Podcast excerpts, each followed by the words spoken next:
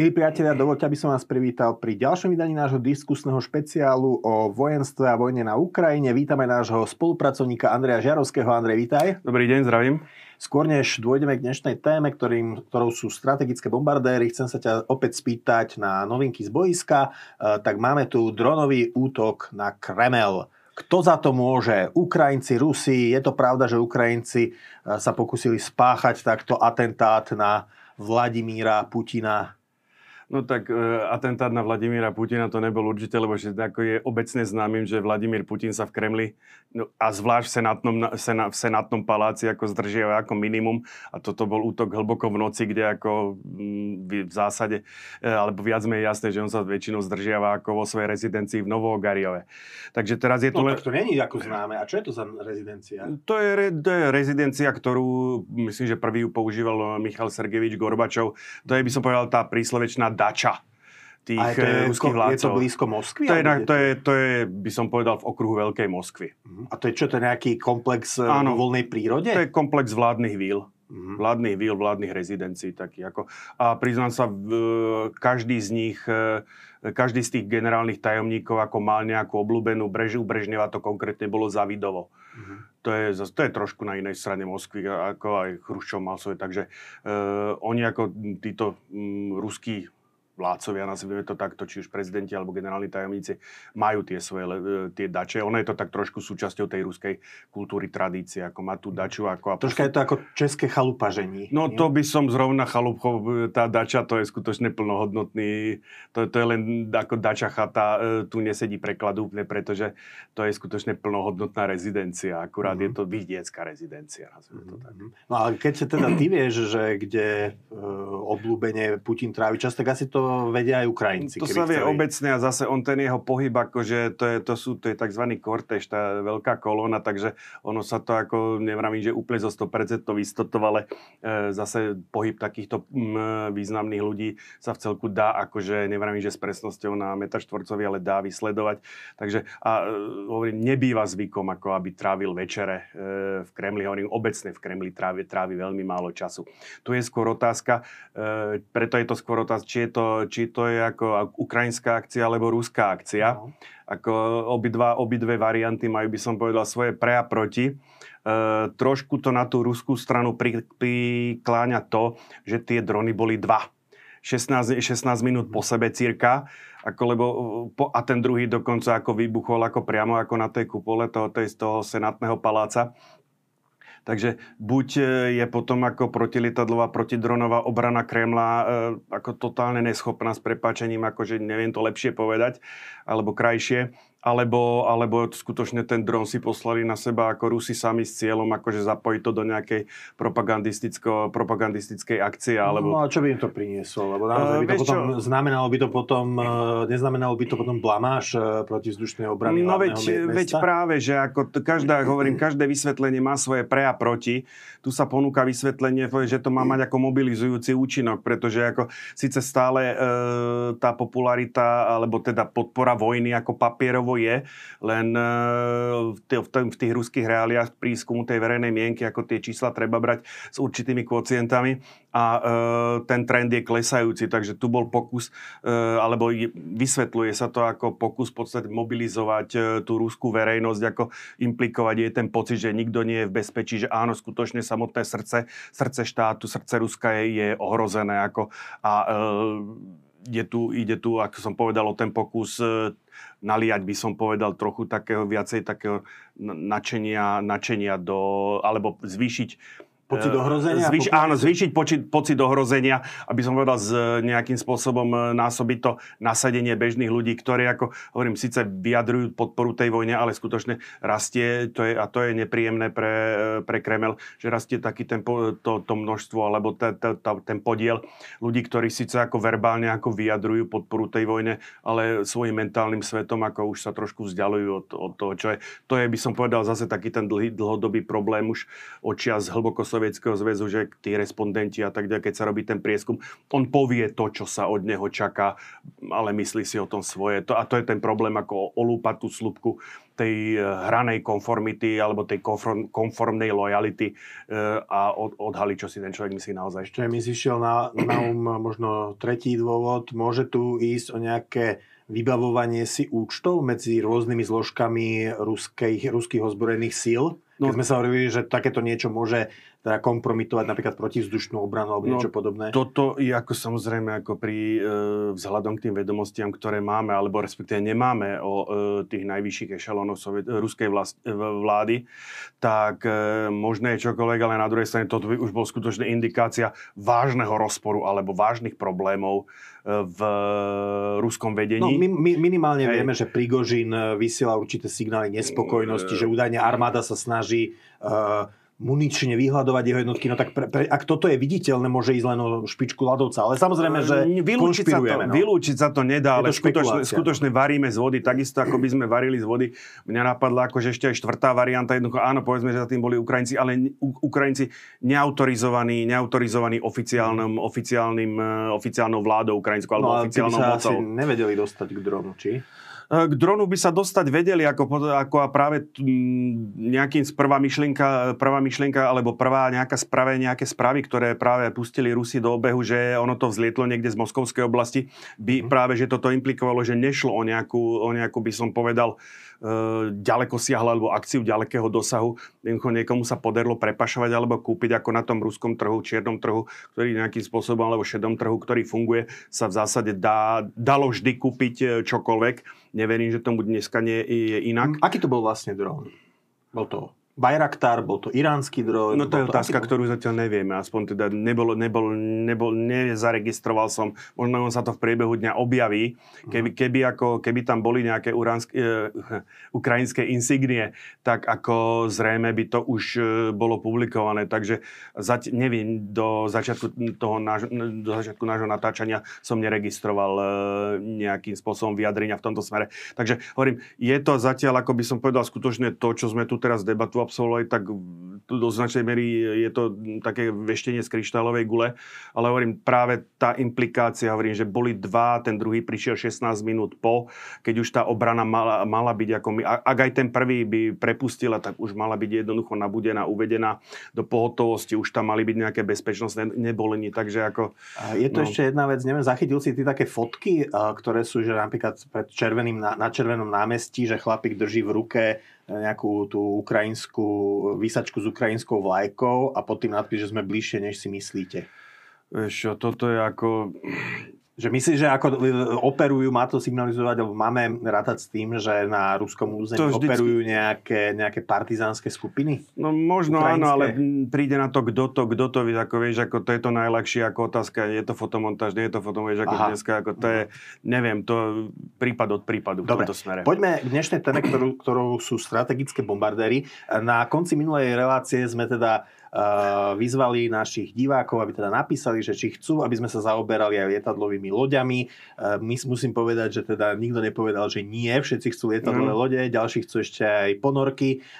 K všetkým týmto témam sa dostaneme, ale teda ty si povedal, že najskôr chceš kvázi odbaviť to, čo má krídla, Áno. takže strategické bombardéry, ja sa najskôr spýtam, prečo strategické? Ako, existuje Hej. taktické bombardéry? Áno, áno, existuje taktické bombardéry. Ja to možno vysvetlím, prečo práve tie strategické bombardéry. E, medzi tými reakciami, ktoré sme mali, bolo niekoľko, ako, e, niekoľko reakcií, ako jo, výborne jadrová, tri, jadrová triáda, to by bolo mm. perfektné. A zrovna ja už som mal pripravené ako na koniec toho, to, tej leteckej časti, ktorú sme mali, tieto strategické bombardéry, len tedy preskočil nám jeden, jeden, jeden termín ako mm. e, natáčania že kvôli veľkej noci. Kombinácia asi, veľkej noci a našich pracovných povinností. Potom prišlo výročie Moskvy, tak sme zaradili to, takže ostali mi tieto bombardéry. Chcel by som ich týmto dokončiť a zároveň je to, by som povedal, ten prvý krok k tej jadrovej triáde. Už potom, e, ja mám už potom pripravené e, materiály k tej druhej časti tej jadrovej triády, to znamená balistické rakety. No super, tak sa diváci vedia, na čo áno, sa môžu tešiť. Hej, a potom prejdeme ako k tým námorným silám, aby to, bolo, aby to, boli, aby to bol nejaký koherentný celok. Tie ponorky sa nám asi do jedného dielu nevojdu, to budeme musieť rozdeliť na balistické a viacúčelové a prípadne e, zakončíme to tými lietadlovými loďami. Takto by som to zatiaľ Dobre. videl približne. Takže e, k strategickému bombardovaniu. V podstate e, prvýkrát ako nasadené lietadla e, boli v, za Taliansko osmanskej vojny v roku 1911. Uh-huh. Uh, keď... To bola vlastne vojna o Líbiu. Áno, to bola vojna o Líbiu, alebo... Tripolsko. Tiež sa jej prezýva, že vojna, vojna o bedňu piesku. Uh-huh. A uh, tam boli prvýkrát nasadené lietadla nielen v roli pozorovacej, ale dokonca ako talianskí piloti sa pokúšali aj práve, ako by som povedal, o prvé bombardovanie. Bolo to teda v rovine len hádzania e, granátov alebo mín e, z toho lietadla. Samozrejme, prvá svetová vojna tomu do, dodala okamžite ako obrovský impuls a začali sa vytvárať jednotlivé tie kategórie, nielen ako základné stiacie, pozorovacie, bombardovacie, ale začali sa diferencovať postupne aj tie bombardovacie lietadla, pretože, a vznik, preto som spomenul tých Talianov, E, pretože e, práve v Taliansku sa zrodila tá myšlienka, by som povedal, strategického bombardovania, to je bombardovania hlbokého zázemia protivníka. E, táto myšlienka vznikla pochopiteľne po tom, čo sa vojna stala priemyselnou zále, priemyslovou záležitosťou, jednoducho materiálovou záležitosťou. Pokiaľ zázemie nebolo schopné dodávať muníciu, výzbroj, výstroj, e, logistiku, všetko, čo k tomu potrebovali, tak jednoducho ten vojenský odpor alebo tá, tie vojenské aktivity, akože tým trpeli, ba priam stávali sa nemožnými. Tým pádom, ako keby z hľadiska toho vojen, tej vojenskej logiky sa tie výrobné závody, komunikačné línie stali legitímnym cieľom. Tak trošku došlo k zotretiu, e, by som povedal, toho jednoznačného rozdielu e, ako poznáme v, tom, v tých, počas vojen 19. storočia, títo bojujú, títo nebojujú. Uh-huh. Kde ako samozrejme dochádzalo vždycky k násilnostiam na civilného obyvateľstva a tak, ale to bol viac menej, e, by som, nechcem povedať, vedľajší, nepriaznivý jav, ku ktorému, do, ktorému sa dokonca akože samotné velenie armád zúčastnených snažilo, snažilo brániť. Mhm. Čiže... Aj keď samozrejme zase nachádzal tak, že napríklad Napoleon vyslovene žil z toho územia, ktorým mhm. prechádzal, ale takisto ako Fran- on sa to ne, ale francúzska armáda mala pomerne tvrdé predpisy, ako, ako môžu tí, e, ktorí rekvírovali potraviny, rekvírovali, rekvírovali e, ťažné zvieratá, ako môžu a nemôžu, nemôžu postupovať. Mm. Tu došlo práve tým zapojením, e, alebo to, tým zapojením toho priemyslu, obyčajného nemobilizovaného robotníka, ktorý robí pri sústruhu, alebo pri stroji, ktorý vyrába či už súčiastku do nejakého, do, do, do tanku, do kanónu alebo priamo muníciu, tak v podstate stával sa, stával sa tým pádom legitímnym cieľom. Ale tieto závody všetky sú pomerne vo veľkej hĺbke, alebo teda bola snaha e, umiestniť ich v hĺbke územia mm, a práve vývoj letectva dal do ruky stratégom a generálom ten prostriedok, ktorým bolo možné dosiahnuť na toto. No, ty vlastne hovoríš teda, že strategické bombardovanie je vlastne bombardovanie zázemia, najmä teda priemyselných kapacít, možno dopravných úzlov, ale asi aj civilných cieľov časom. No, e, ono to vyplí tie civilné cieľe. Vzhľadom na demoralizáciu civilného obyvateľstva. Samozrejme, e, budeme o tom hovoriť, ono samozrejme ruku v ruke potom s tým išla tá myšlienka ako jednoducho zlomenia morálky. Mm-hmm. Pretože ako na jednej strane ten robotník niekde pracuje, na druhej strane niekde býva. Ako vznikla ako dosť taká, by som povedal, cynická hnusná myšlienka, no vybombardujeme mu barák a zlomíme jeho ochotu vyrábať e, ten, ten materiál alebo m, zúčastňovať sa na tom vojenskom úsilí tej svojej krajiny. Takže e, v, fakticky e, priekopníci tohoto prístupu e, bolo paradoxne Rusko, Uh-huh. Meno Igor Sikorský ti určite niečo hovorí, ako, ale, ale najmä v súvislosti, ale v súvislosti s vrtulníkmi nič menej tento Rus, e, americký inžinier ruského pôvodu s polským menom, e, skutočne sa narodil ako poddaný ruského cára e, a začínal práve v oblasti viacmotorových veľkých lietadiel. To bola vtedy veľmi prekopnická oblasť. Prvý z nich máme tu hneď v obrázku ľavo hore. To je lietadlo Sikorský ruský výťaz jedno z eh, prvých, eh, jedno z prvých, eh, by som povedal, veľkých viacmotorov, viacmotorových lietadiel. Čiže to sme v prvej svetovej vojne. To sme, to sme, to, toto sme ešte dokonca pred prvou svetovou Aha. vojnou. A na začiatku prvej svetovej vojny prišiel zdokonalený model Sikorský Ilia Murovec, uh-huh. čo sa počíta, že je to prvé lietadlo, ktoré malo plne zakrytý pilotný priestor. Uh-huh. Tá nosnosť toho lietadla sa pohybovala niekde okolo 500 kg užitočného nákladu, teda akože výzb, e, bomb. E, si dalo, e, maximálna nosnosť bola vyššia, len ako ona prudko padá s e, doletom.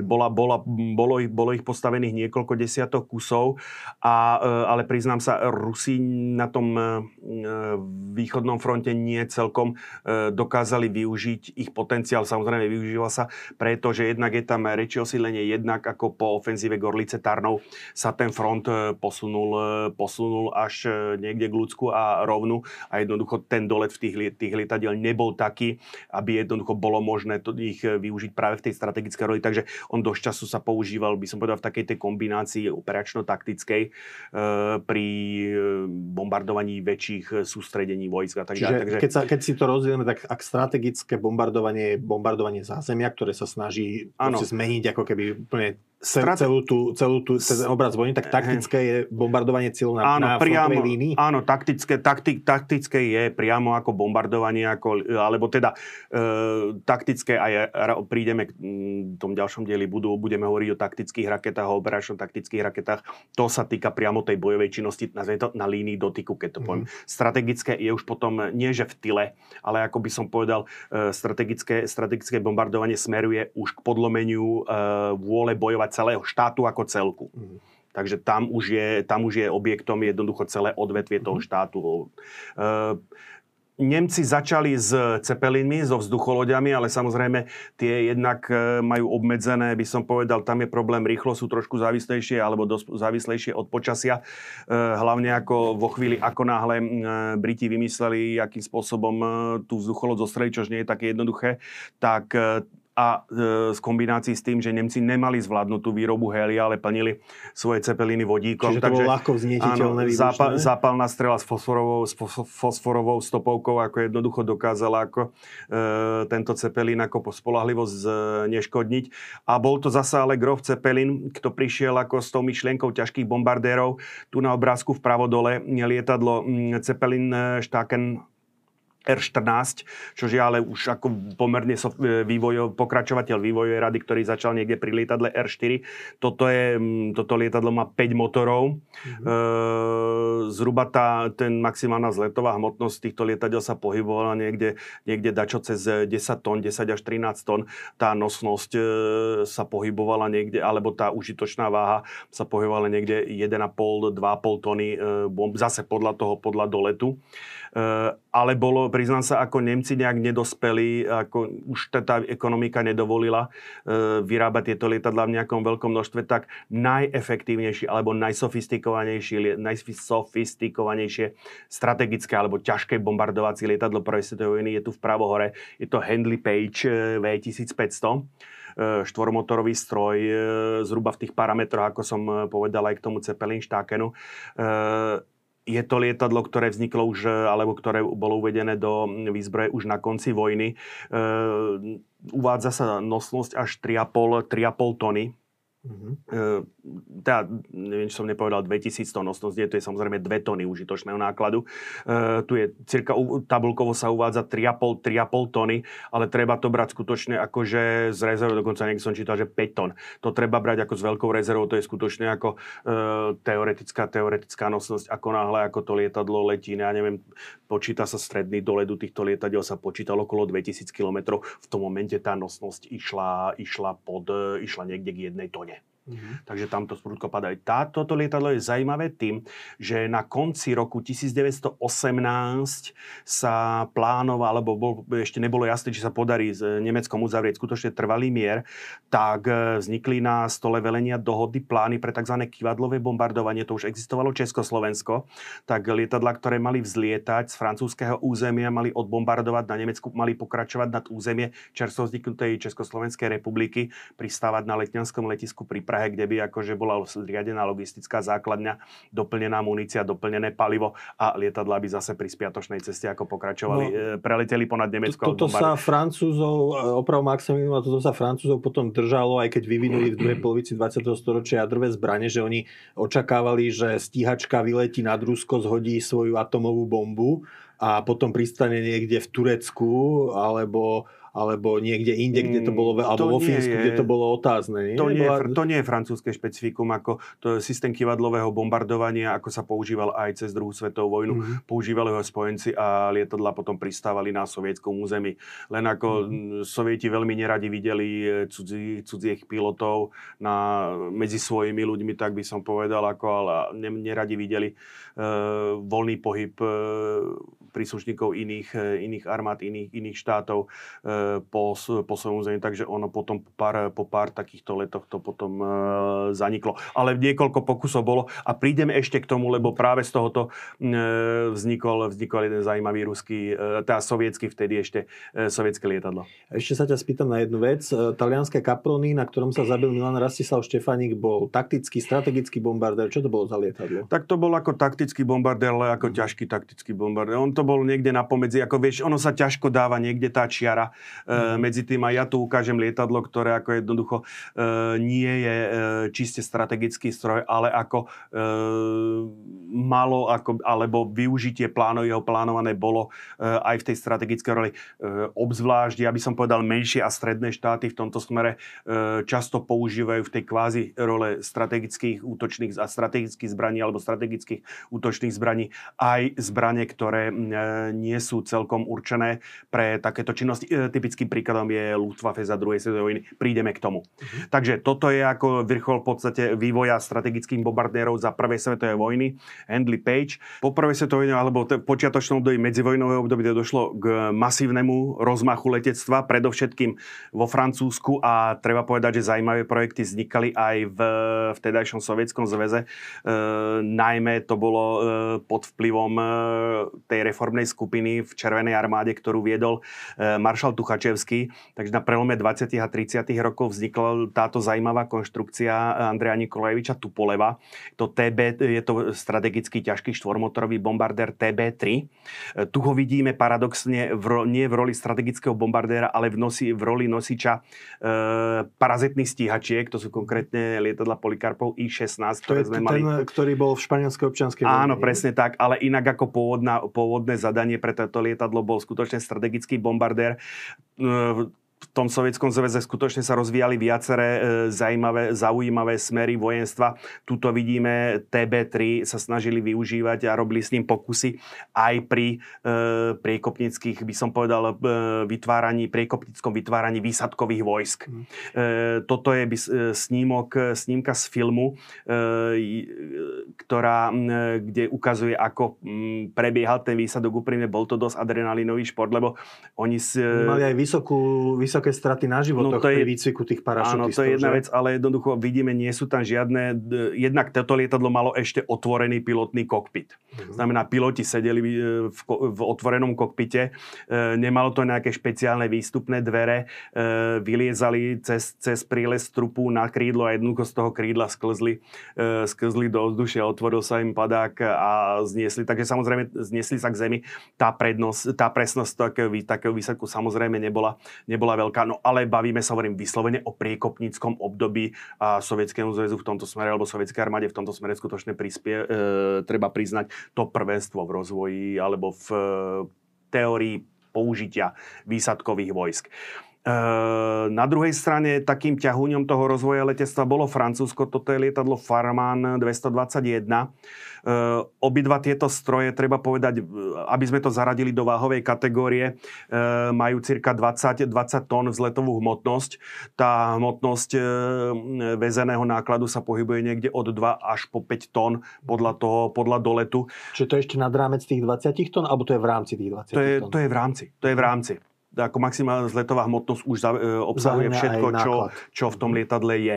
Takže tie, tieto, e, toto sa stále bavíme prelom 20 začiatok 30 30 rokov. Vidíme, stroje majú ešte pevné podvozky. Ono sa to nezdá, ale toto je štvormotorový stroj, má tandemové usporiadanie, tzv. push-pull. E, jednotiek, jedna je vpredu, druhá vzadu. E, toto sa neosvedčilo, pretože chronický problém s chladením tej druhej jednotky jednoducho e, sa nepodarilo vyriešiť ako dlhodobo, ako ani dodnes ten, tento systém ako nie je, veľmi, nie je veľmi používaný. Ale treba povedať, že e, ani Sovietský zväz, ani Francúzsko napokon neboli tými krajinami, ktoré, e, ktoré nejakým spôsobom vsadili alebo stavili na to strategické bombardovanie. Asi trošku posuniem. Tí, ktorí, e, tí traja muži, ktorí, ako by som povedal, vypracovali tú doktrínu toho strategického bombardovania.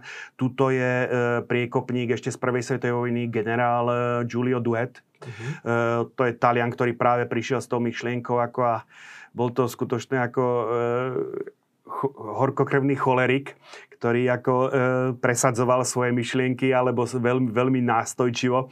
Takže niekoľkokrát bol odvolaný, niekoľkokrát bol takmer vyhodený z armády, preradený k pechote, ale teda napokon, e, napokon e, po vojne sa stal, myslím, že generálnym inšpektorom letectva, ale tie možnosti technické ani ekonomické Talianska nedávali nejaké veľké možnosti, aby sa e, prejavil, prejavil tieto jeho myšlienky, ale považuje sa za priekopníka práve e, strategického, strategického bombardovania. E, čo sa týka, tento pán v strede je brigádny generál, v danom momente v uniforme brigádneho generála William Mitchell.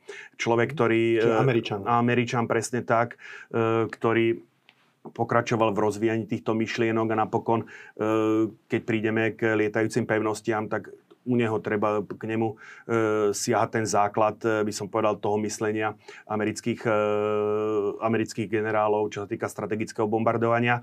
A pán, Na tu máme britského dôstojníka. Áno, e, Air, Chief, Air Chief Marshal e, Sir Arthur Harris, prezývaný bombardiák Harris. To je ten, ktorý myšlienky týchto dvoch pánov uviedol do praxe. Je to architekt e, a tvorca e, bombardovacej ofenzívy, strategickej bombardovacej ofenzívy Royal Navy. No, Royal Air Force. Uh, Royal Air Force, áno, ďakujem pekne. Z, uh, mimochodom veľmi kontroverzná osobnosť. Uh, ako pre koho? Pre mňa nie. No dobre. Tak Takže uh, ako som povedal, strategické bombardovanie, ja som spomenul, že nie každý štát si mohol dovoliť ako ťažké strategické bombardéry a s obľubou sa venujem e, v našich e, reláciách práve ako na dejinám našim, ktoré sú ako v určitej miere dejinami Československých ozbrojených síl. Takže Československo napriek tomu, že malo pomerne vyvinutú vlastnú, by som povedal, školu, čo týka jednomotorových, najmä stíhacích lietadiel, tak pri tých viacmotorových to bolo zložitejšie. Takže začiatkom 30. rokov e, Československo kúp kúpilo licenciu od firmy e, Bloch, Marcel Bloch, toto je lietadlo MB200 a e, začala sa po, krátko po polovici 30 rokov, e, myslím v 1936 alebo 7 sa začala masová výroba tohoto lietadla. Bohužiaľ po hriechu nebol to úplne zlý stroj, ale v danom momente už bol dosť beznádejne, že beznádejne zastarali ten pokrok. V tých časoch išiel natoľko vpred, že jedno to lietadlo v tom 30, v tých 36. 37. keď bolo zavádzané u nás do výzbroje, už bolo ako skutočne ako veľmi zastaralé, vidíme ešte stále je to stroj e, s pevným podvozkom, e, pre tú jeho hranatú štruktúru, koncepciu sa mu prezývalo bedňa. E, trošičku je pre mňa nie, nie že nepochopiteľným, ako možno si viem predstaviť z tých procesných a organizačných dôvodov, e, prečo došlo k tomuto lietadlu, lebo v tom čase už aj Francúzi disponovali modernejšími lietadlami. Okrem iného e, už bol, by som povedal, v prototypovom štádiu aj lietadlo ktoré bolo pokračovateľom e, Marcel Broch MB210, lietadlo, ktoré, už, e, ktoré malo zaťahovací podvozok. A toto lietadlo e, inak trupovo, trup a podobné ostatné štruktúry ostatné komponenty tohoto lietadla boli veľmi podobné tomuto MB200, takže technologicky by to nebol problém, keď, zvládli, e, keď zvládlo aerovýrobu MB200. Predpokladám, že by bolo dokázalo zvládnuť aj MB210, e, ale už k tomu, k tomu nedošlo. E, v čase Mnichovskej krízy toto lietadlo už skutočne bolo ako beznádejne zastaralé, počítalo sa s ním len pri nočný, nočných bombardovaniach a vzhľadom aj k chabej rýchlosti len dačo cez 200, niekde medzi 200-300 km za hodinu, tak to liet, jednoducho boli, stali by sa ako veľmi ľahkou korisťou e, nemeckých, e, nemeckých lietadiel. Ako mám obavu, že to, s týmito lietadlami to nedopadlo dobre. Na to konto potom, ale to už je zase tá oblasť tých taktických lietadiel. E, Československo kúpilo od Sovietskeho zväzu licenciu na lietadlo SB, SB2. U nás sa vyrábalo pod názvom B71. Ešte v medzivojnovom Ešte tesne pred, tesne pred Mnichovskou krízou. Takže bolo ich skutočne len pár, pár kusov, nechce povedať, ako bol to si dvojciferné číslo, ale ako e, tá, rozvoj tohoto typu lietadla e, zamedzil potom Mnichovský diktát, jedno sa dokonca dostalo do výzbroje slovenského štátu. To bol rýchly rýchly, ľahký bombardér, to je niečo mm-hmm. iné. Ono, e, priznám sa, hovorím, toto ako Československo skutočne používalo, toto, toto nie je strategický bombardér, ale v tom ponímaní Československa bol práve určený, alebo kvôli tej svojej aj zastaralosti, bol určený k nočnému, k nočnému bombardovaniu a práve v tej roli kvázi strategického nočného bombardéra. Takže e, vstupujeme na, do druhej svetovej vojny. E, napriek tomu, že strategické bombardovanie je spájané najmä s e, Veľkou Britániou a s Spojenými štátmi americkými, kým prídeme k ním, tak sa pristavím u dvoch iných bojujúcich štátov. To je Sovietský zväz, ktorý pokračoval síce v tom vývoji alebo v tom, v tom rozvoji tých ťažkých bombardérov. Toto je lietadlo Petliako P8, ale myslím, že vzniklo len 68 kusov. Už e, pred, tesne pred tou vojnou tento ťažisko bolo trošku presunuté inde. Už, už e, nebol, to ta, nebol to ten tlak, by som povedal, na to strategické bombardovanie e, tá, tá doktrína sovietskej armády, červenej armády sa presunula e, trošičku e, niekam inám viac, by som povedal, k tým taktickejším, k tým taktickejším zbraniam. Nič menej na začiatku vojny, kým ešte e, sovietské, soviet, červenou armádou ovládané letiska boli v dosahu týchto bombardérov, tak niekoľko náletov v júni, respektíve začiatkom júla 1941 e, sovieti vykonali ako da, viem, že dokonca bol predmetom potom ako dohadov historikov, kde akože, lebo oni sa strafili vždycky medzi nejaké tie britské nálety, takže e, že čo bol, čo bol britský, čo bol, čo bol sovietský, takže sovieti si dali dosť veľkú námahu, aby upozornili na to, že aj oni boli nad Berlínom. Uh-huh. Dole máme nemecké, nemecké strategické bombardéry ťažké, napriek tomu, že sa to nezdá, on je je tiež fakticky štvormotorový stroj, tam ide o dva spriahnuté motory spoločným reduktorom. E, ide o Heinkel 177 Greif a Junkers 290. Napriek tomu, že e, s Nemeckom s počiatočnou fázou druhej svetovej vojny je spojený tzv. nemecký Blitz, v rámci bitky o Britániu. V rámci bitky o Britániu, kde vyslovene ako už ten prvok strategického bombardovania hral svoju rolu, tieto lietadlá sa ho v danom momente nezúčastnili, pretože ešte ani neexistovali. E, to je práve ten, e, tá situácia, keď e, tie bojujúce strany používajú zbranie, ktoré boli pôvodne určené na niečo inšie k tomu, čom potrebujú. Takže to strategické bombardovanie, ktoré v podaní Nemcov, ktoré bolo v rokoch 40 až, do, až potom, respektíve aj e, pokusy počas operácie Barbarosa v 41. tak e, bolo v réžii taktických bombardérov. Tam boli nosným, nosným typom e, Heinkel 111, Dornier 217 a mimoriadne univerzálne a najvyrábanejšie viac, viacmotorové lietadlo Junkers 88. Takže paradoxne... Čiže toto boli lietadla, ktoré zhadzovali bomby na Londýn. Áno, to boli lietadla, ktoré bombardovali Paríž, ktoré bombardovali, teda Paríž, nie až tak, ale niekto iné francúzske mesta, ktoré boli, bombardovali Paríž, ktoré bombardovali Coventry, ktoré ako bombardovali potom e, Kiev a Moskvu. Takže e, to ťažisko, hovorím, e, Nemci si uvedomili, ako, to je zase, ako to, to sú, to, do toho spadajú tie Hitlerové nápady a by som povedal e, jasnozrivé niekedy omily, niekedy, nie, niekedy neomily, že zase pozastavil, pozastavili vývoj, pozastavili vývoj zbraní, alebo z jeho rozhodnutia bol pozastavený vývoj zbraní, ktoré on e, nevidel ako perspektívne. Napokon sa ukázalo, e, že im takáto zbraň chýba. E, určite lietadlo Focke-Wulf 200 Condor, ako, čo je fakticky dopravné lietadlo, len militarizované, takže pokúšali, Nemci sa pokúšali aj toto lietadlo, ktoré primárne ako bolo konvertované na námorné hliadkové účely, prípadne myslím, že toto aj na schopnosť nosiť torped. E, pokúša, e, boli pokusy konvertovať ho aj do toho strategického bombardovacieho, do tej strategickej bombardovacej role, ale jednoducho je to pôvodom civilné lietadlo a jednoducho tá pevnosť toho draku ako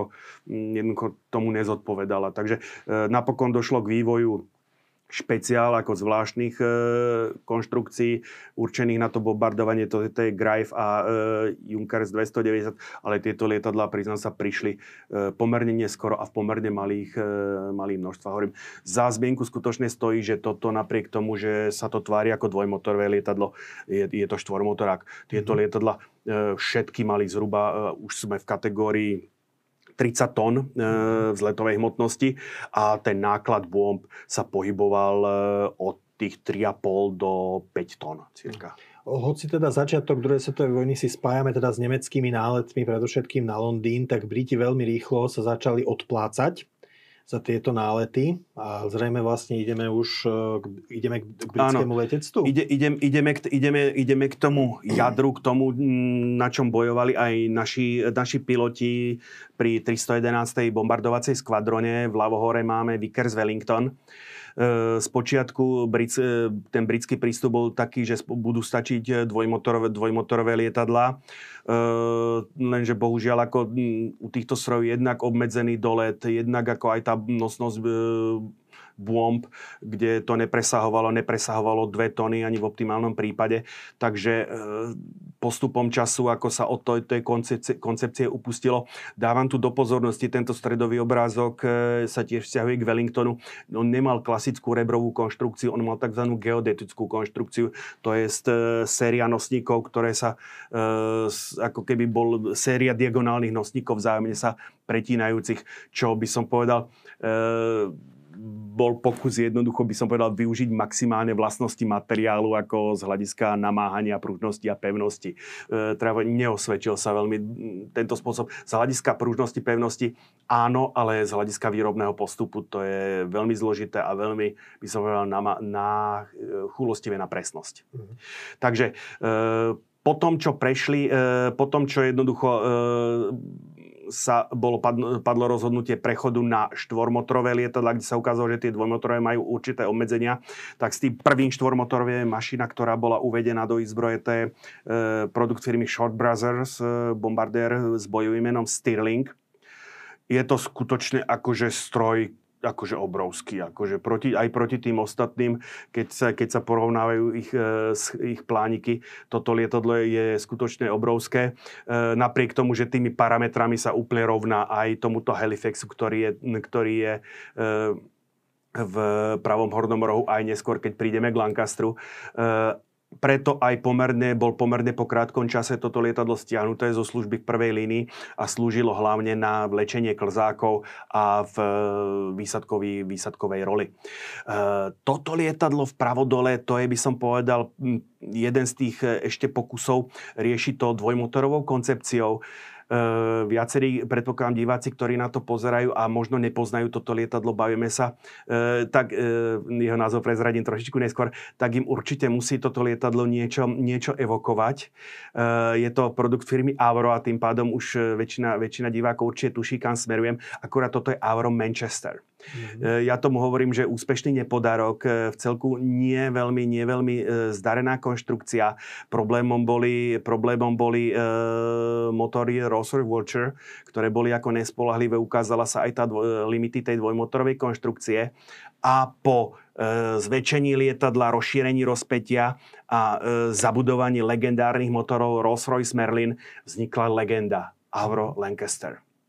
Eh, lietadlo, ktoré sa stalo, ktoré sa stalo nosnou časťou popri, ja sa ešte trošičku vrátim, popri lietadle Handley Page eh, Halifax. Eh, tohoto, bol, tohoto stroja bolo vyrobené dačo C6000 kusov, okolo 6000 kusov, toho Lincolnu vysoko cez 7000. Slúžili tieto lietadla paralelne, mali veľmi, by som povedal, podobné, podobné výkony. Čo sa týka dostupu, tak dokonca Handley Page Halifax bol o niečo, o niečo lepší, z, takisto e, pár kil naviac mal v e, nosnosti. Oni udvie, ten, tieto stroje, v, by som povedal, tabulkovo uviezli 6 tón, dokonca 6,3 tony e, munície, 6,3 tony e, bomb. To, čo robilo ten, to, čo robilo ten, ten Lancaster, e, výborným strojom. Bola jednak, jednak univerzálnosť jeho konštrukcie, ten pomerne široký trup umožňoval, umožňoval e, toto lietadlo upravovať a používať na rôzne misie. Tu vidíme úpravu Lancasteru pre zhadzovanie ťažkých desatonových bomb e, Grand Slam.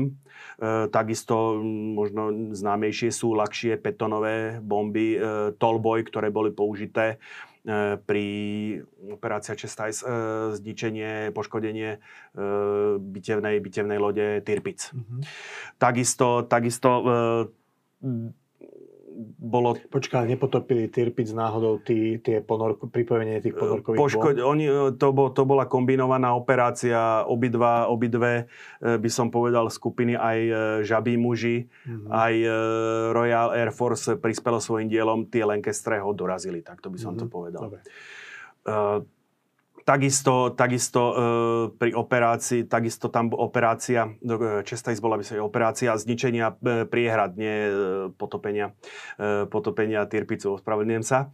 Takže e, boli vyvinuté mm, e, špeciálne, špeciálne e, skákajúce bomby, ktoré ničili, e, ktoré nič, ničili priehrady. E,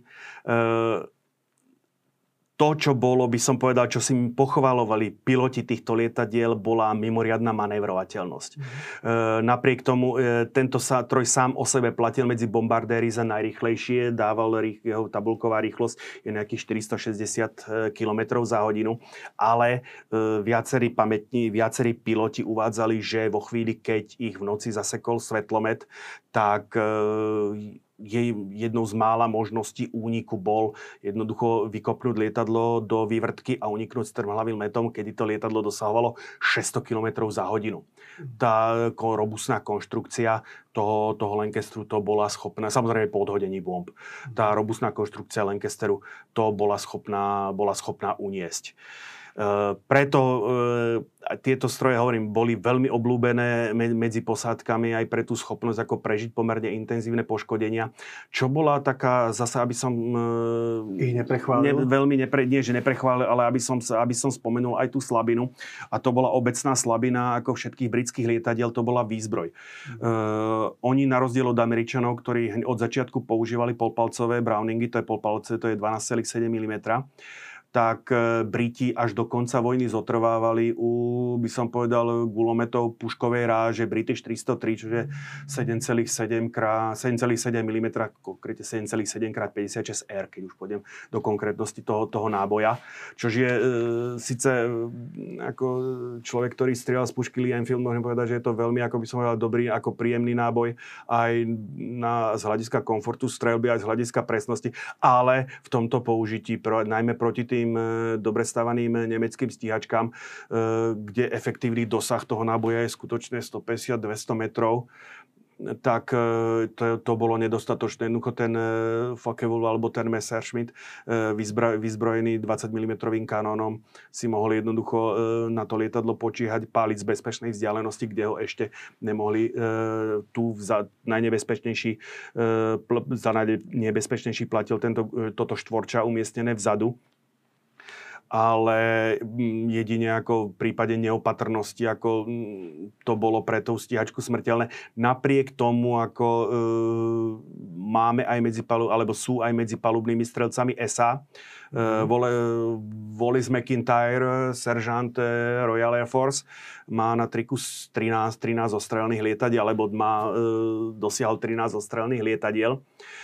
Priznaných, tak to by som to povedal, aj keď pri týchto strelcoch eh, palubných eh, sa to vždycky, bol to vždycky dosť problém vyhodnocovať, lebo oni aj samozrejme strieľali viacerí.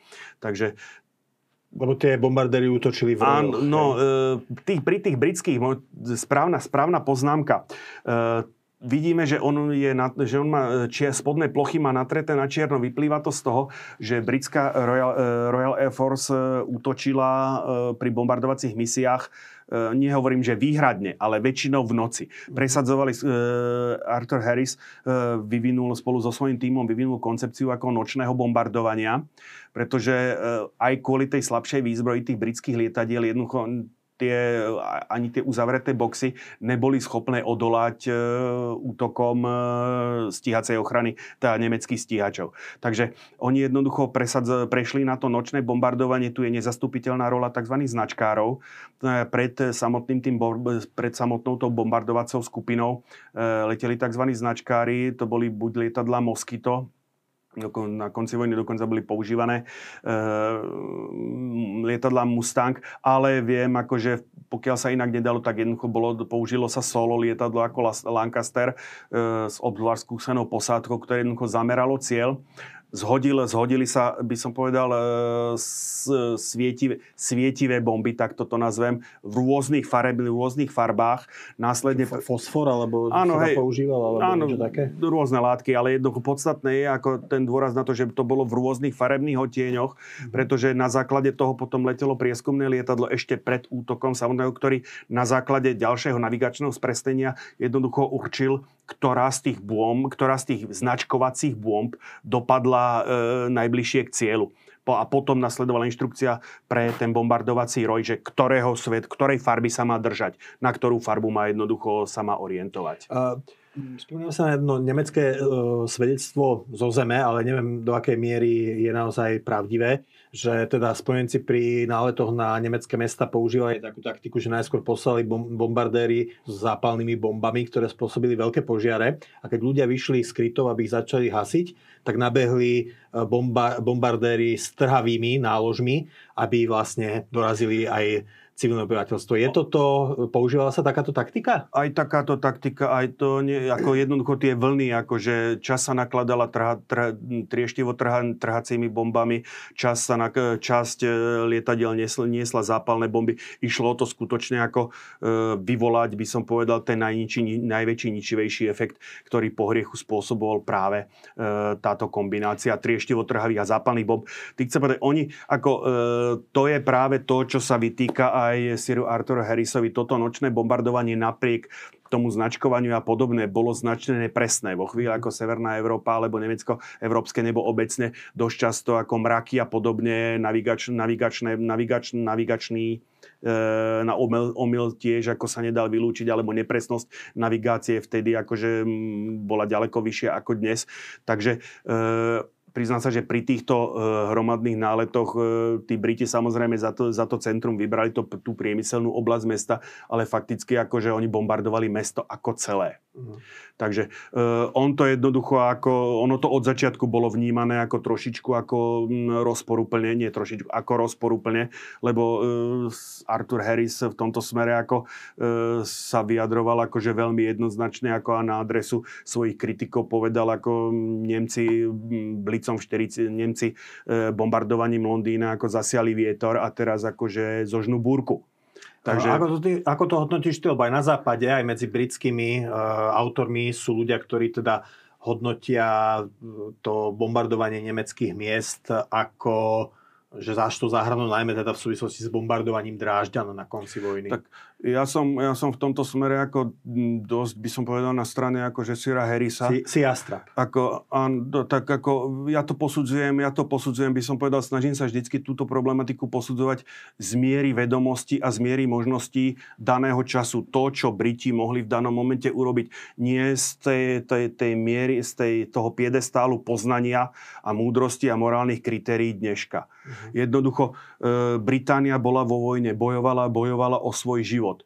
Jednoducho nemohla si dovoliť ako a dneska, tak to poviem, dopadlo to dobre, spojenci vyhrali. Takže dneska môžeme tu moralizovať, či uh, Sir Harris sa dopustil alebo nedopustil niečoho špatného. Jednoducho, že, vybombardo- že zbombardoval Hamburg.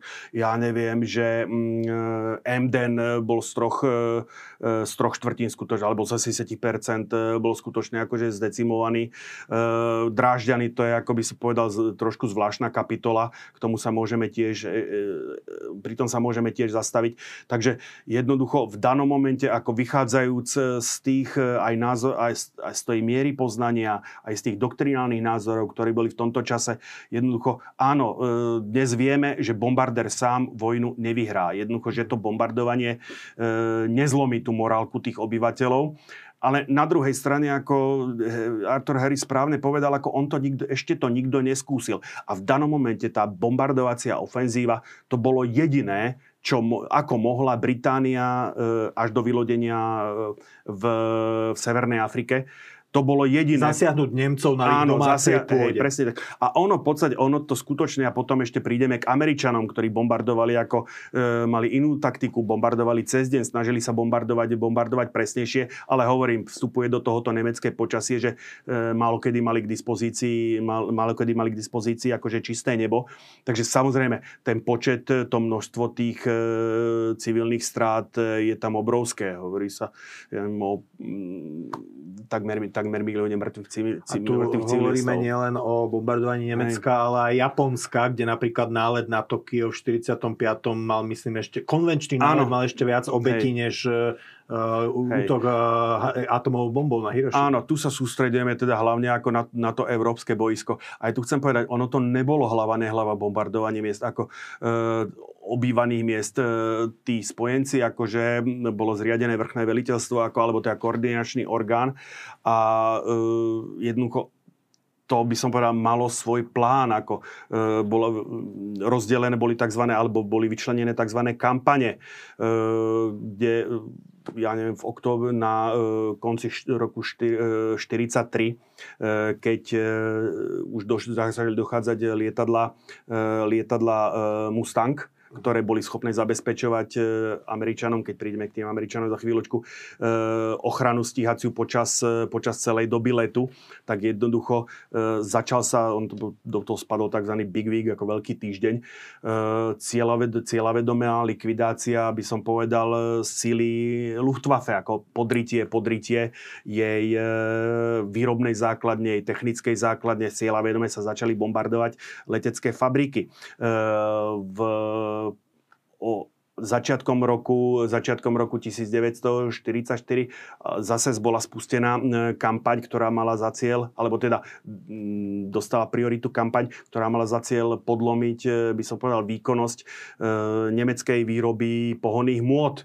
Takže ono tieto kampane postupne, akože áno, samozrejme oni to prekladali, skutočne tam bol napríklad aj Harris neskôr priznal, že ako povedzme kampaň, ktorá bola orientovaná na zlomenie morálky Berlíňanov, jednoducho e, neúspela, ako dá sa povedať. Napokon ako ten Berlín mal takú silnú protilietadlovú ochranu, že na tom ako tí spojenci zakrvácali ako dosť výrazne. Treba povedať, že tieto, tieto bombardovacie misie e, boli veľmi, boli veľmi e, krvavé a e, 4, niekedy roku 42-40, myslím, že turnus bol e, pre jednu posádku bol 30, od, odlietané 30 bojových letov a tam boli akože straty, ktoré sa niekedy v niektorých okamihoch blížili 50% ako na živej sile.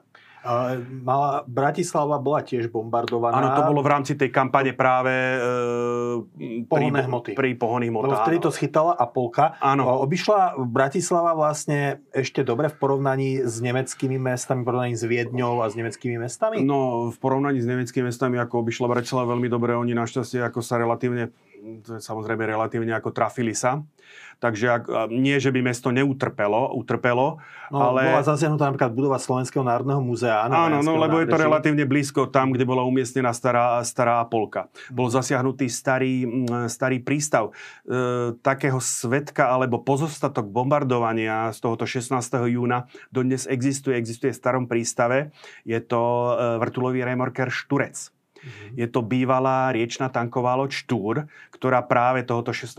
júna dostala zásah do provy, ako došlo e, na tanková loď má takú dlhú, ako dlhý trup e, so zakončenou provou e, ne, nešlo myslím, že o priamy zásah, len blízky zásah, takže došlo k fatálnemu po, k poškodeniu tej provy, ale nie fatálnemu poškodeniu tej lode. Loď sa potopila, po vojne bola vyzdvihnutá, e, tá e, zničená prova bola e, odrezaná a loď bola prestávaná na remorker. Takže... ktorý dodnes existuje a e, je prehlásený za Národnú technickú pamiatku, za čo patrí veľká vďaka ako týmu lodných načencov okolo mojho kamaráta e, Jurka Bohunského, mm-hmm. že sa im podarilo ako skutočne ten, túto nádhernú technickú pamiatku ako zreštaurovať a teraz sa práve chystajú do boja za záchranu Meteora. Meteora? Meteor, to je, to, no, e, vo, vo laickej verejnosti je to skôr známe pod menom raketa, Uh-huh.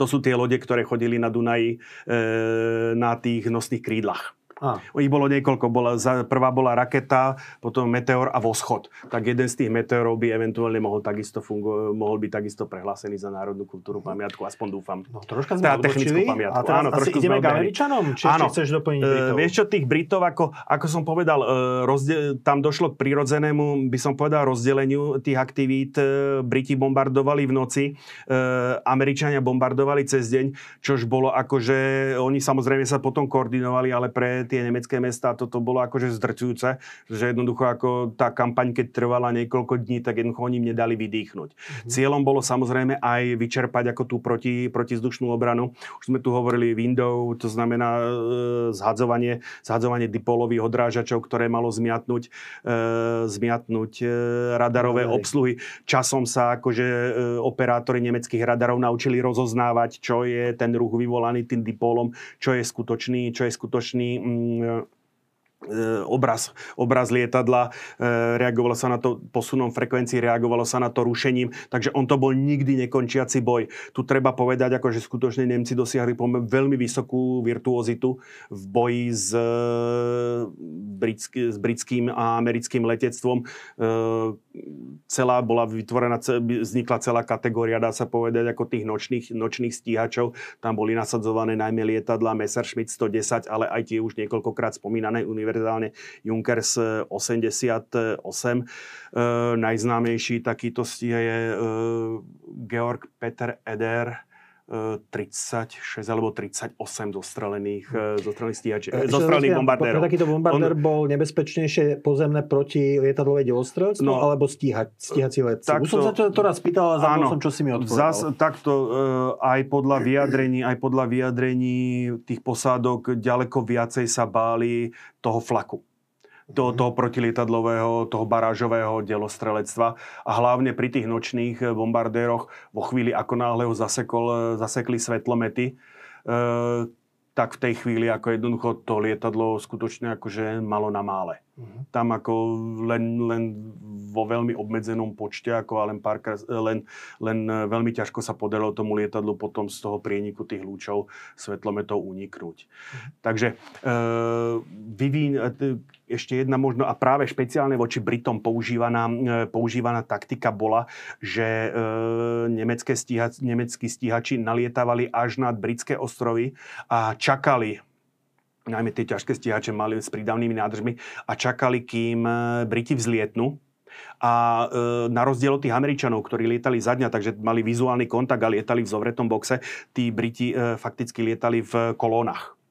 Takže pokiaľ sa podarilo e, stíhačovi nepozorovane zaradiť na koniec tej kolóny, tak jednoducho mohol, ako nechcem povedať, že to ako na, na strelnici, ale zostreľovať jedno lietadlo za druhým. Tam skutočne stali sa prípady, kde stíhač zostrelil e, behom pol hodiny ako 7 bombardérov, kým na neho prišli. E, tak, ale potom samozrejme Briti e, voči tomu vyvinuli taktiku, protitaktiku, kde jednoducho s nejakým odstupom e, za, tým, za tými bombardovacími kolónami leteli letky ich nočných stíhačov, pre najmä Moskyt a jednoducho e, zase polovali ako na tých nemeckých stíhačov, ktorí mali ten problém, že jednoducho keď bol dlho vo vzduchu, tak jemu už dochádzalo palivo a e, nemal nekonečný počet útokov, takto by som to povedal. Takže takto napríklad zahynul e, veľmi známy e, nemecký pilot e, Heinrich Prinz von Wittgenstein-Zons, ktorý sa stal práve obeťou. Jemu sa podarilo zostreliť, myslím, že práve Lancaster.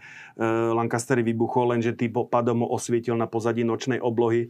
Ho zbadal britský, britský stíhač, ktorý ako uh, ťažko poškodil jeho lietadlo a princ sa potom zabil pri núdzovom pristáti. Mm. Takže tam ako skutočne bol to nikdy nekončiaci boj opatrenia, opatrení a protiopatrení.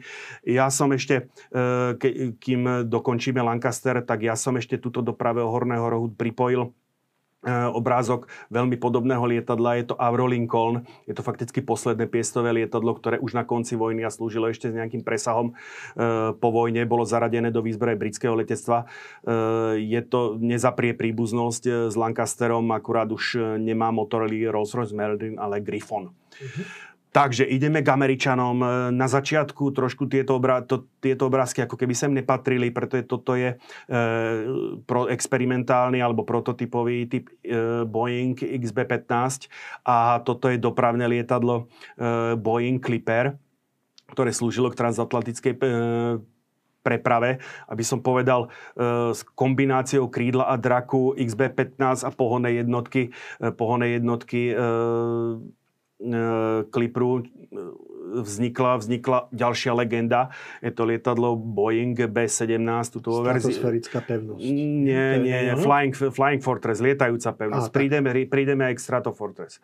Uh, lietadlo skutočne zase medzi svojimi posádkami veľmi oblúbené uh, pre svoju, pre svoju húževnatosť, pre svoju robustnosť. Uh, tuto vidíme, ako, ako to vyzeralo, keď dostalo lietadlo priamy zásah flakom. Uh-huh. To je vyslovene, ako on dostal to, to dostal do koreňa krídla, jednoducho to krídlo, to krídlo utrhlo. Takisto bavíme sa o stroji niečo cez 30 tón. Tu sú veľké debaty o tom, že ktoré lietadlo uviezlo, ktorý stroj uviezol viacej, e, by som povedal toho užitočného, toho, toho bombového nákladu, e, či e, Fortress, či, či, alebo, alebo Halifax. Keď sa pozrieme na, e, nie Halifax, e, Lancaster, keď pozrieme na, na tabulkové čísla, tak on z toho vychádza e, lepšie ten e, Boeing, Flying Fortress, ale má to jedno ale. E, keď pozrieš proti tomu Lancasteru, on má pomerne úzky trup. To on síce nosnosť tomu zodpovedal, ale nie všetky tie bomby sa dokázali vojsť do pumovnice. On musel niesť niečo na vonkajších závesníkoch. Okamžite rastol aerodynamický odpor, okamžite klesal dolet a tým pádom ako ten čo, čo pri náletoch na to Nemecko, samozrejme ten dolet sa musel využívať v maximálnom rozsahu, takže tým pádom tá nosnosť, ktorá bola tabulková u tu dačo cez 7 tón, tak e, samozrejme klesala, klesala veľmi výrazne. Pre porovnanie ten Lancaster má tabulkovú nosnosť 6,3 tony, ale celý ten svoj náklad e, voš, sa mu vošiel do pumovnice. Takže britskí, britskí piloti dodnes hrdosti hovoria, že jednoducho na tie misie do Nemecka oni boli schopní doviesť väčší ničivý náklad e, na ten cieľ ako tieto e, lietajúce pevnosti. Ale hovorím, boli to veľmi obľúbené, medzi posádkami boli veľmi obľúbené pre svoju jednak tú robustnú konštrukciu, jednak ako pre silu výzbroje. Toto lietadlo bolo vyzbrojené 13 polpalcovými, polpalcovými e, veľkorážovými gulometmi, kde vo chvíli, keď to lietadlo letelo v boxe, tak tí piloti skutočne boli schopní sa e, kryť jeden druhého. Ale e, ako ukázal povedzme aj nálet e, tu krvavý štvrtok 14. oktobra 1943 na výrobu kuliskových ložísk e, vo Schweinfurte, tak e, jednoducho nebolo to samospasiteľné vo chvíli, ako náhle sa podarilo, e, kde by som povedal, e, nemeckým stíhačom narušiť ten, ten box a vypadlo, niekto z neho vypadol, tým pádom sa vytvorila v tej, v tej stene palebnej medzera a už potom ako tí skúsení nemeckí, nemeckí stíhači dokázali, dokázali spôsobiť spojencom ako obrovské straty. Tu sa uvádza, Briti uvádzajú, že nasadili myslím 120 tisíc pilotov, Američania, Američania o niečo viac, dokopy, dokopy myslím, že ako na konci vojny slúžilo asi 600 tisíc 600 tisíc členov, e, členov lietajúceho personálu a straty sa počítajú, tam je Briti, dokopy to bolo nejak cez 70, 75 tisíc, Američania 79 alebo naopak. Takže mm. bavíme sa tak 140, 100, niekde 140 tisíc, 140 tisíc e, padlých. Hmm, čiže 25% zhruba to je. Áno, asi tak, ako, ale to hovorím, to, tie čísla, priznám sa, ako e, veľmi ťažko sa v tom orientuje, tie čísla, tie čísla sa uvádzajú, tie čísla sa uvádzajú e, veľmi rôzne a u niekoľkých autorov som našiel do čísla, ktoré si do značnej miery obmedzujú, lebo e, v, čom, v čom je problém? Niekto započítava len straty bombardovacích pilotov a nepočíta do toho straty stíhačov, takže tuto, ako, tuto sú rôzne, tie čísla sa rôznia ale ako tie, väčšina tých čísel, ktorý som tak ako s miernou, s miernou prevahou na e, tú americkú stranu, to vychádza ako 2x, 2x 76 tisíc. Uh-huh. Takže takto.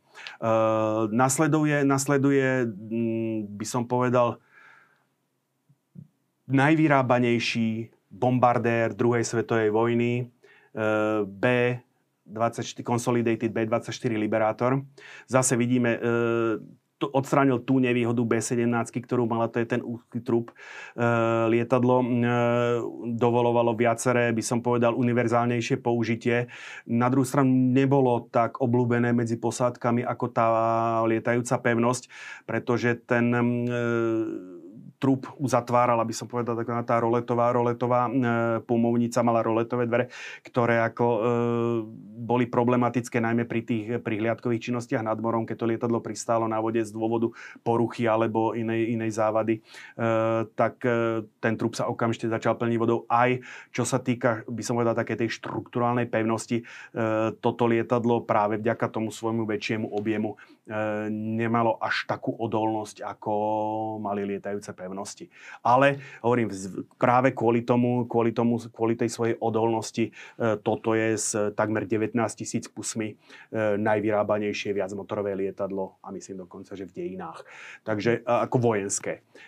To druhý, druhý bol práve ten Junker z 88 asi z 15 alebo 16 tisíc kusmi a tretia je lietajúca pevnosť B-17, tým 12 tisíc kusov alebo tak nejako e, približne.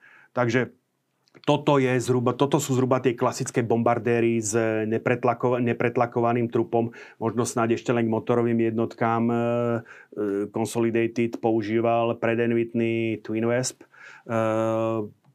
lietajúca pevnosť používala Wright Cyclone a teraz keď prídeme k vrcholu by som toto povedal... Toto je tá stratosférická pevnosť. Nie. To, to ešte stále nie? Nie, no. toto je super pevnosť, Super Fortress. Môžu mať B29, B29.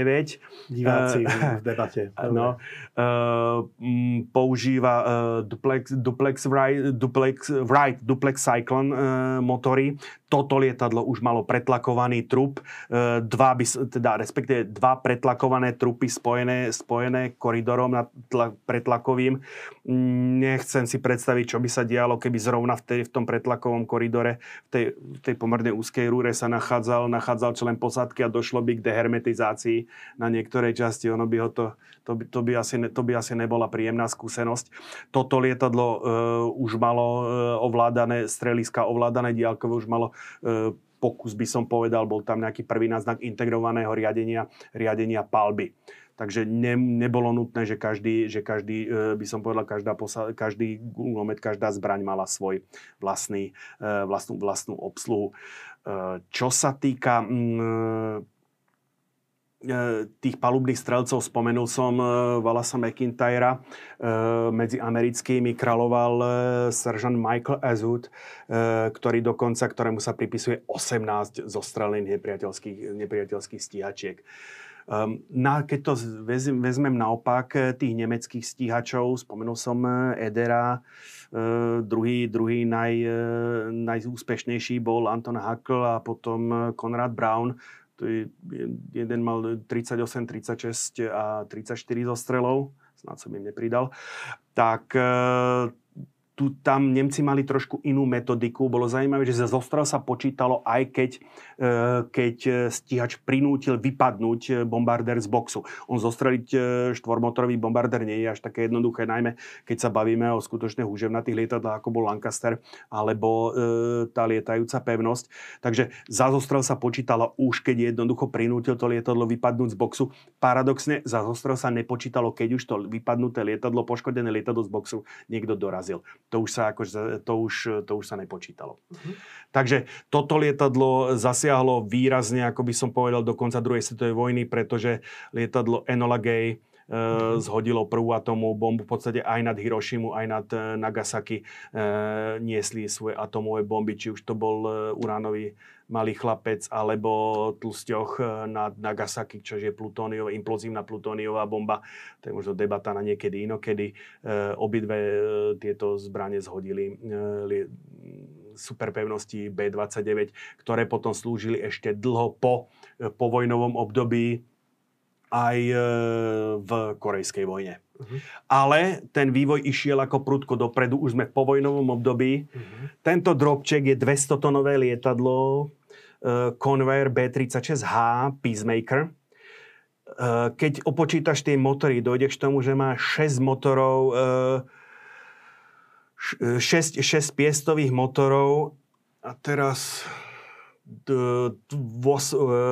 Whitney was Major, nevedel som si bleskovo spomenúť. A ďalšie 4 po 2 pod každým krídlom prúdové motory General Electric E47 išlo skutočne ako obrovské lietadlo. Ja som až tesne pred reláciou narazil na internete na fotku, kde stojí Peacemaker vedľa, e, teda kde stojí e, Super Fortress B-29 vedľa Peacemaker a to skutočne to lietadlo, ten Peacemaker vezme tú pevnosť ako pod krídlo.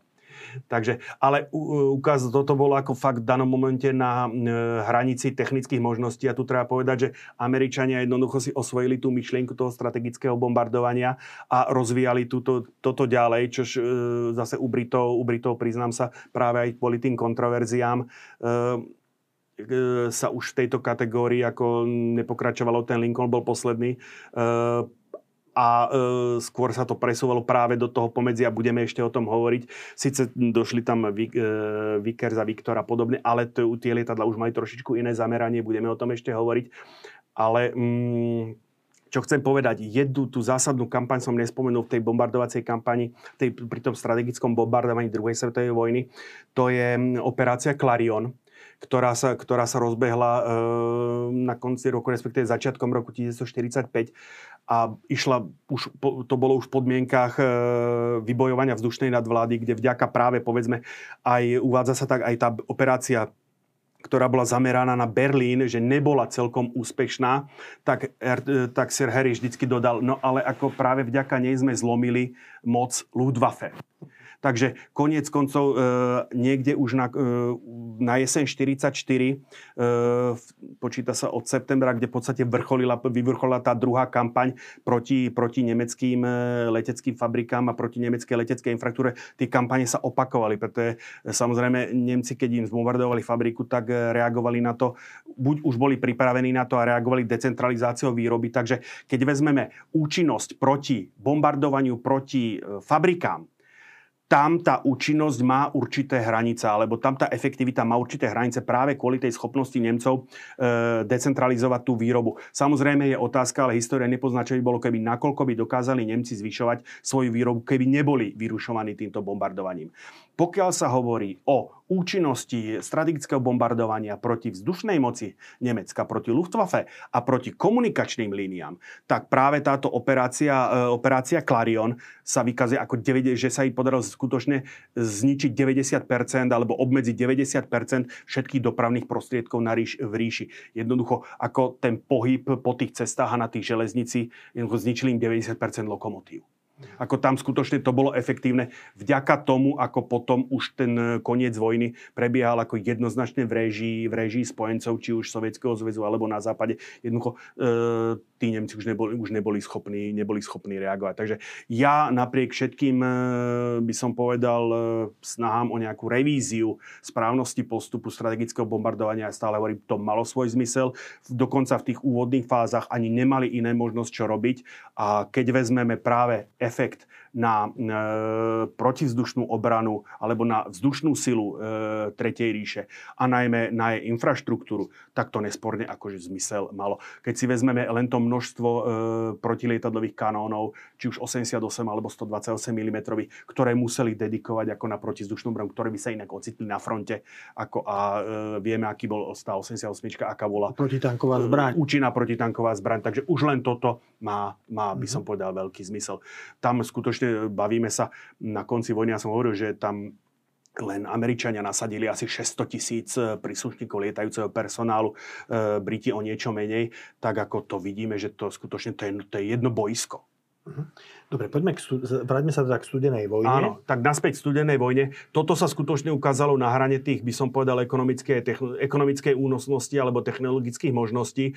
Takže prišiel B-47, zase Boeing B-47 e, E, Stratojet, e, ktorý poloví, toto má zhruba z letovú hmotnosť dačo cez 200 tón, toto má okolo 100 tón, ale definitívnym riešením prišla ďalšia legenda Boeing B-52, e, ktorá jednoducho lieta dodnes. Paradoxne piloti, ktorí pilotujú tieto mašiny, sú dvakrát takí, alebo teda ich lietadla sú dvakrát také staré ako oni sami. Tu vpravo máme, myslím, že to je verzia D ešte s pôvodnými motormi e, General Electric e, Je57. Tuto už máme po modernizácii verziu G alebo H. E, myslím, že, myslím, že je to H. Už s motormi pre Whitney JT3D čo už je, dvojprúd, čo je dvojprúdový motor. Vidíme veľmi robustná, veľmi robustná konštrukcia, ktorá zniesla akože veľké poškodenie na, od začiatku studenej vojny, ako náhle boli tieto stroje zavádzané do, e, do výzbroje, tak bol zavedený program pravidelného hliadkovania. Neustále bolo 12 liet. E, tých, toto už je tá Stratofortress, toto už je tá stratopevnosť, e, stratoserická pevnosť. Bol zavedený, že 12 lietadiel neustále bolo vo vzduchu vyzbrojených, vyzbrojených nukleárnymi zbraňami. Treba ale povedať, že takisto tá rola sa ich postupne presúvala, ak, najmä v súvislosti s tým, ako sa dochádzalo k rozvoju protilietadlových rakiet, najmä protilietadlových riadených rakiet, striel e, pre určených pre ďalekého dosahu, pre vysoké výšky. Takže e, tu vidíme nasadenie B-20, B-52 v takej klasickej role plošného bombardéra, bombardéra vo Vietname. Neskôr tá rola sa presunula do, no, do pozície nosiča e, zo vzduchu odpalovaných striel s plochou dráhou letu AGM-158 a tak ďalej. No. Medzi tým v Sovietskom zväze, toto lietadlo, keď naň pozrieš, tak ono sa evidentne ti musí asociovať B-29. Uh-huh. A to je práve ten pozostatok, by som povedal, takého toho kývedlového bombardovania, kde, na, kde zostal na území Sovietskeho zväzu pri Vladivostoku pristáli tieto, tieto, tieto lietadla e, po nálete na pevninskú, na pevninskú Čínu a jednoducho Sovieti ho kopírovali. Tam sa uvádza taká smiešná príhoda, že e, v jednom z tých lietadiel ostal zavesený, zavesený fotoaparát, a keďže ako v Sovietskom zväze sa o príkazoch nediskutovalo, e, tým, ktorý dostal skopírovať to lietadlo, skopíroval aj ten fotoaparát. Takže potom, ako, potom bol zavedený ako normálne do výroby, ako už sa to nejako využilo. Takže toto, toto bolo zavedené, toto je pod názvom Tupolev TU4, ale to v danom momente, treba povedať, e, bolo veľmi rýchlo zastarávajúce lietadlo, takže aj Sovieti prešli na prúdový pohon. E, toto, sa, toto je lietadlo, ktoré je niekde na pomedzi, by som povedal, operačno-taktických a e, strategických. E, Tupolev TU-16 už vyzbrojený, už vybavený jednoprúdovými motormi Mikulin AM-3. E, problémom sovietských e, strategických alebo bombardovacích lietadiel e, tohto obdobia bol pomerne krátky rezurs, to znamená životnosť týchto motorov a hlavne krátky dolet. Takže e, toto, lietadlo, to, toto lietadlo, hovorím, je niekde na pomedzi pokus o jednoznačné strategický bombardér je Miasišev M4 Molot, kladivo. Vidíme takisto motor, motory Mikulín. E, problém skutočne bol, že vďaka krátkej životnosti a vďaka pomerne vysokej spotrebe tohoto motora, e, týchto motorov, e, toto lietadlo malo dolet na úrovni bombardovacích lietadiel z druhej svetovej vojny. Mm. Takže to sa bavíme ako preleto, preletová, preletový dolet bol niekde medzi okolo 5,5-5,5 tisíca kilometrov. To som možno ešte mohol spomenúť, že to, pra, e, to, čo bola silnou stránkou práve toho Liberátoru, to bol práve ten ako obrovský dolet. Naopak silnou stránkou ja neviem, lietajúcej pevnosti bol zase dostup. Ona dostúpala do 10 kilometrov. Preto aj tá obľúbenosť u tých posádok, tá výška predstavovala určitú ochranu. Takže ale späť k tým prúdovým lietadlám. E, takže e, toto e, pri pri všetkej snahe, ako jednoducho tých 5,5 tisíca kilometrov, a to je, hovorím, to je, to je len preletový dolet, jednoducho to na strategický bombardér bolo málo. Preto e, Sovieti ako by prišli s univerza, uni, unikátnou konštrukciou ako jediný svojho druhu strategický turbovrtulový bombardér, vyzbrojený štyrmi, vybavený štyrmi motormi e, Kuznecov NK-12. E, je to za, je tento, napriek tomu, že to, má, e, že to nesie meno konštruktora Kuznecova, jeho skutočným tvorcom boli nemeckí konštruktéry, ktorí boli ako vzatí do zajatia, vedení rakúskym inžinierom Ferdinandom Brandnerom a e, vymysl, podarilo sa im vymyslieť skutočne unikátny pohon. Vidíme dve koaxiálne, dve koaxiálne vrtule. Toto lietadlo sa hrdí takým, by som povedal, kurióznym prívlaskom najhlučnejšie lietadlo na svete, mm-hmm. pretože e, letí to e, viac než 900 km za hodinu, takže on zase nie je až tak oveľa pomalší ako prúdové lietadla, ale daňou za to je, že jednoducho tieto rotory, e, konce týchto rotorov sa pohybujú už v sonické oblasti, čož vyvolá, čož je ako obrovský hluk. Na druhej strane e, použitím úsporných turbovrtulových motorov. Toto lietadlo má dolet 15 000 km cirka.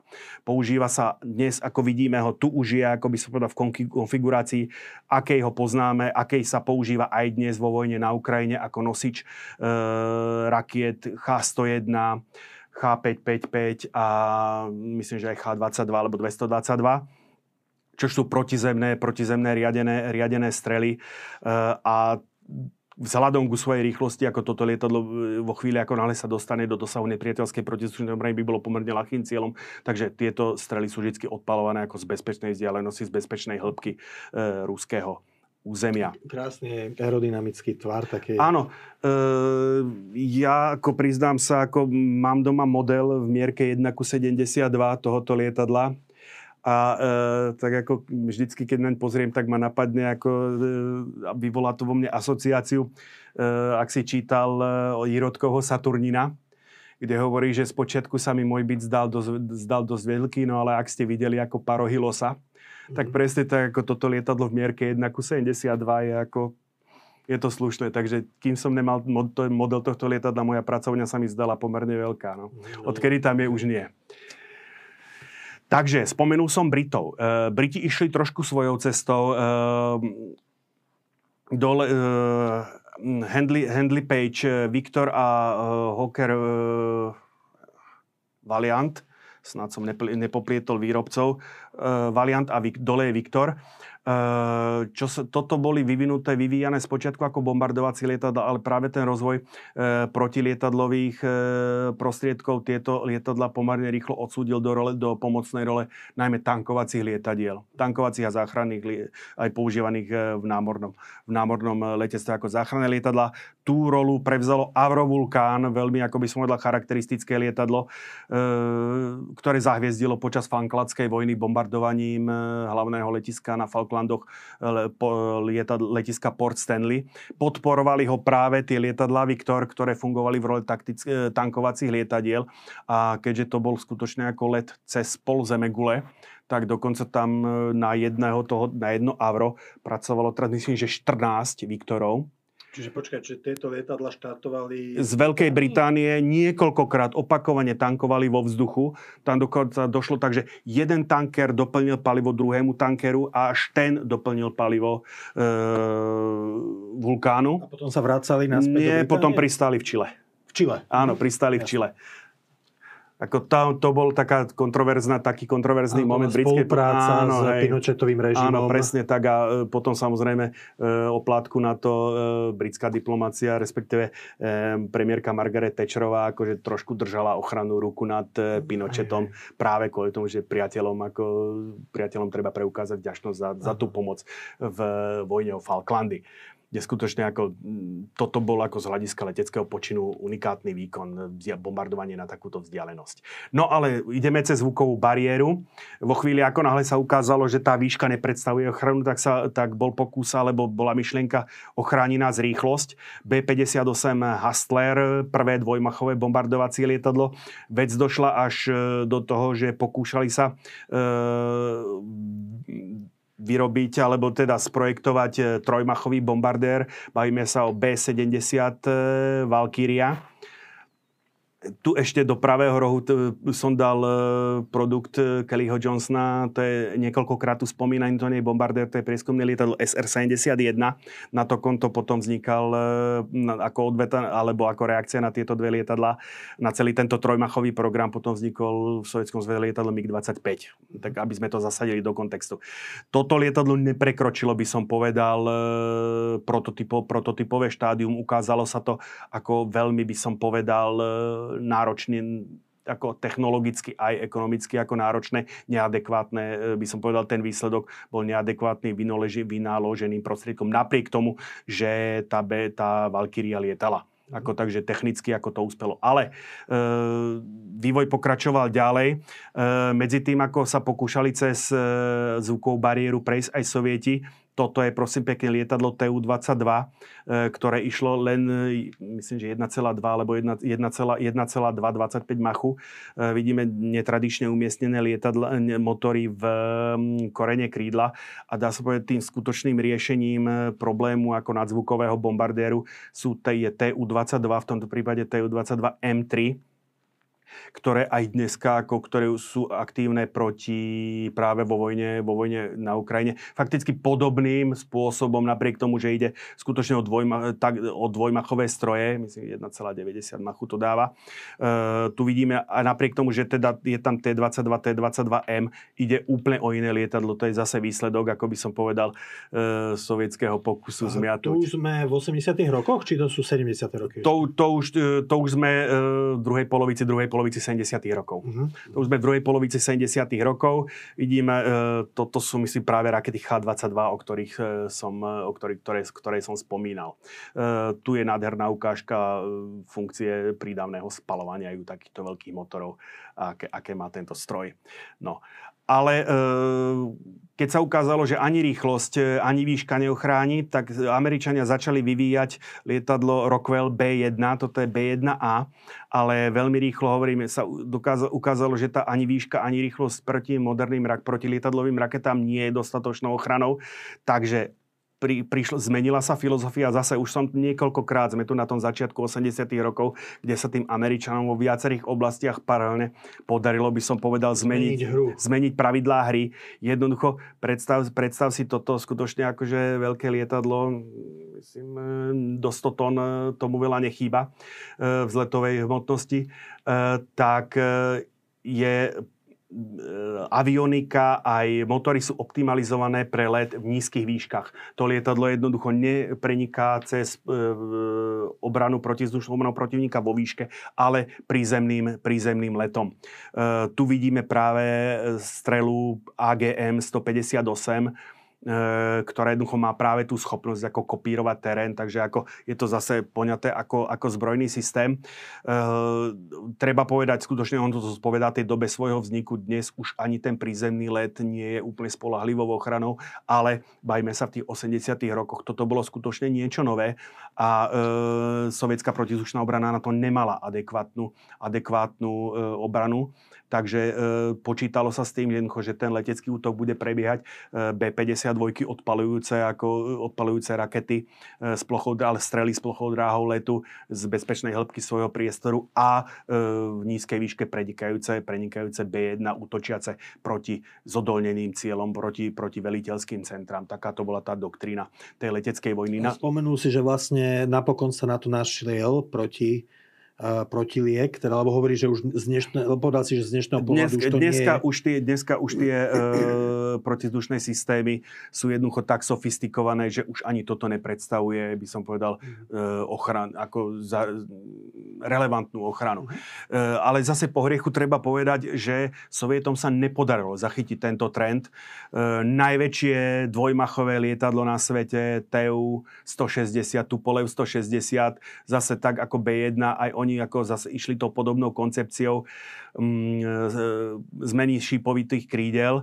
Uh, toto liet má ako také poloficiálne, že biela labuť, uh, ale ako um, by som povedal, už na konci studenej vojny toto lietadlo zodpovedá tej pôvodnej koncepcii toho B1A ako výškového bombardéru. Sami Rusi sú si vedomi toho, že toto lietadlo ako napriek svojej efektivite, napriek svojej ako nepochybnej kráse, ako a veľkým výkonom je ako bojový prostriedok e, použiteľné, paradoxne podobne ako, ako tá stará TU-95, že môže mm. odpáliť tie e, strely s plochou dráhou letu z hĺbky svojho priestor, vzdušného priestoru, pretože mm, a preto ich aj bolo postavených e, skutočne len niekoľko, niekoľko kusov a Rusi ich používajú viac menej ako by som povedal ako, dis, ako display lietadla, ako, ako, mhm. ako, ako na demonstráciu. Čiže už ideme asi teraz e, k neviditeľnosti. Ideme... Neviditeľnosť je ďalší spôsob, áno. ako oklamať vzdušnú. To bol, to bol práve súčasťou k tým B-52, k tým B-1 bol e, pridaný e, na to výškové bombardovanie. Bola doplnená B2, to je B2 Spirit e, firmy Northrop. E, jednoducho tu bol rýchlosť bola nahradená neviditeľnosťou, radarovou neviditeľnosťou. Vidíme, to je ako, je to v podstate monokrídlo, dá sa povedať, e, špeciálne tvarované, špeciálne tvarované vstupy do motorov, špeciálne tvarované výstupy, tak aby to maximálne bolo tienené. E, takisto e, poťah, poťah trupu lietadla, alebo tý, to nemá trup, to má len krídlo, ktorý jednoducho pohlcuje, pohlcuje radarové, radarové lúče E, takže toto bolo, toto bolo to lietadlo, ktoré prišlo fakticky ako na konci, na konci studenej vojny, ako a zase je to z tých, z tých zbraní, ktoré ako zmenili, by som povedal, pravidlá e, na tej šachovnici. Vidíme to lietadlo. Je... To bola zároveň veľmi drahá zbraň. Áno. Ja si, mne, mne sa niečo marí, že miliarda Áno, miliarda dolárov? Ve, veľmi, veľmi drahé, takže bola vyrobená skutočne v obmedz, veľmi v obmedzenom množstve. Uh, tu je v ukážke, by som pri jednom cvičení ako v role konvenčného bombardéru, ale toto je vyslovene len kvôli novinám, ako kvôli propagandistickým snímkam. Toto lietadlo je určené pre nesenie sofistikovanej munície a útoky ako na, bod, na by som povedal, uh, nie na plošné bombardovanie, ale skutočne na, na precízne, na precízne Myslím, útoky. že sme ho aj videli v akčnom filme Operácia zlomený šíp. Napríklad hej. No. Ale na, predsa len sa ťa spýtam, že pri, tých, pri tom konvenčnom bombardovaní uh, ne, nebol nasadený náhodou aj pri Afganist- aj vo Afganistane? Uh, áno, samozrejme, ako bol... ako upotrebili ho Upotre, Samozrejme, áno. Ako, uh, je hriech, keď už máš toto lietadlo, tak ako uh, použili, to samo, použili ho samozrejme už len z toho titulu, že je treba udržiavať bojové návyky posádok, ako a uh, my, čo sme robili pri lietadlách, vieme, že najviac sa kazí lietadlo, ktoré nelieta. Mm. Takže ako je tam určitý optimálny nálet aj pre tie posádky, aj pre tých pilotov. Treba si tre- cvičiť letové návyky, treba, treba udržiavať bojové návyky. Takže samozrejme to lietadlo bolo použité, ale v tom Afganistane ako jednoducho zďaleka nevyužilo ten potenciál, ktorý v tom lietadle je. To je to, to ťažisko, to prenikanie tou protivzdušnou branou protivníka, respektíve tá jeho neviditeľnosť. Uh, má, majú strategické bombardéry stále budúcnosť? No určite majú, pretože Američania v tomto vývoji pokračujú. Toto je prosím pekné lietadlo. Uh, XB, XB21 uh, Raider, ktorý, ktorý je momentálne, by som povedal, vo finálnom, štádiu, finálnom štádiu vývoja.